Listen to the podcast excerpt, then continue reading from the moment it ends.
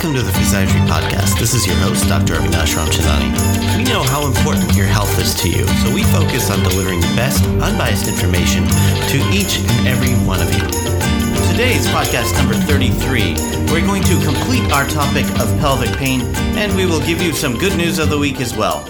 Pelvic pain is a lot bigger topic than we would think when we talk about different pain syndromes. In fact, it affects between 6 and 25% of reproductive age women, and that really depends on the inclusion criteria and other items.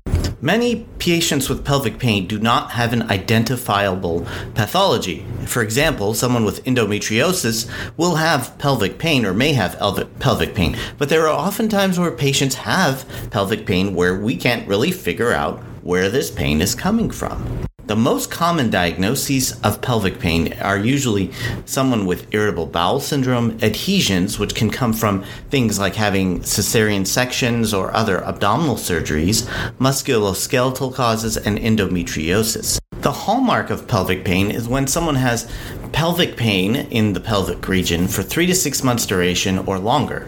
And these patients with chronic pelvic pain may have pain that radiates beyond the pelvis, so it may not just be in that region. It may radiate to the areas of the urinary or gastrointestinal systems and may actually change a patient's quality of life. With patients in chronic pain, as we well know, they may always have a change in their quality of life.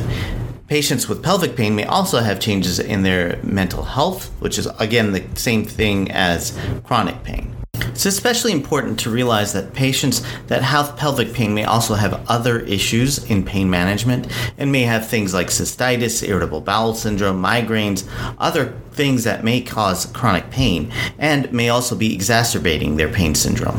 One of the things that may exacerbate their syndrome may be something like fibromyalgia, and this is pretty common in our chronic pain population. With patients with musculoskeletal pelvic pain, these patients usually have significant trigger points that are very hypersensitive and can be very uh, painful to compression.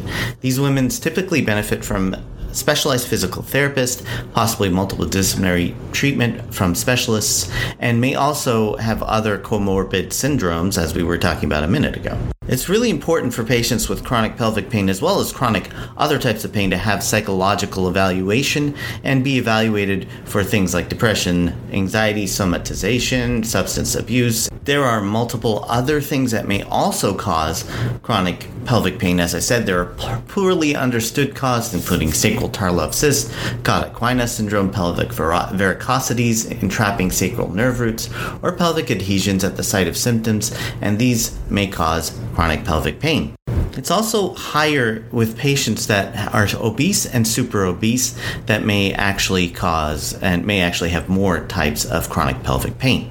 Regardless of the diagnosis, patients with chronic pelvic pain, especially women with chronic pelvic pain, may undergo multiple laparoscopic procedures, including ablations for endometriosis, lysis of adhesions, and may go through many other surgeries, including hysterectomies or oophorectomies, in hopes of improving their symptoms. Oftentimes, even though they have these types of surgeries, patients do not have long term success with this because their chronic pelvic pain is due to an unknown reason. That's why it's important with patients with chronic pelvic pain to go through the psychological evaluations and other things in order to evaluate whether their chronic pelvic pain is actually coming from one of their organs or coming from a different source, including myofascial sources.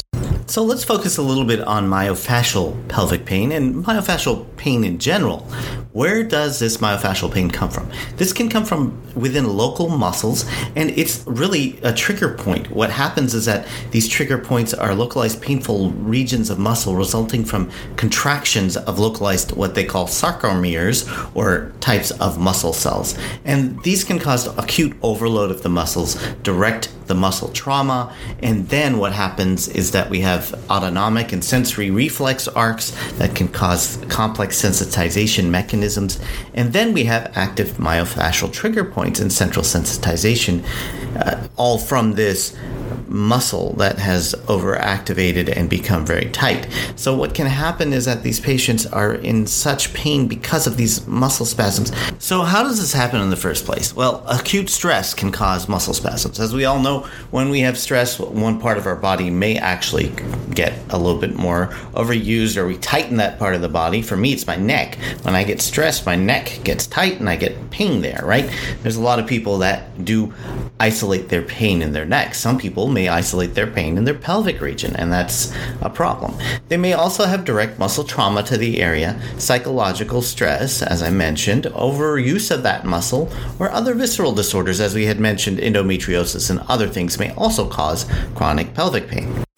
How do patients get better with chronic pelvic pain? And that's a great question because patients with chronic pelvic pain may have more issues than patients without, or patients with other types of pain because it is in the pelvis. So it is really important for these patients to be seen by a chronic pelvic pain specialist or someone that knows what they're doing with chronic pelvic pain. So, seeing a physical therapist that is specially trained in doing pelvic pain is really important for these patients. The physical therapist may do the same things as a regular physical therapist initially, including looking at posture, gait, range of motion of the spine and extremities, length and strength of relationship of relevant muscles, and docu- documentation of exactly where the pain is. And then they go into the more specialized types of treatment where they actually treat the pelvic floor muscles. They may actually evaluate the uh, muscles of the pelvic floor using an EMG. They may go in into the pelvic floor and actually manipulate the soft tissue tissue down there, including the different muscles in the pelvic floor. If someone is going to get benefit with pelvic pain physical therapy, they will get benefit within 10 visits of the therapy. The responder rate with physical therapy is usually about 50 to 60% of patients do respond to 10 visits of physical therapy.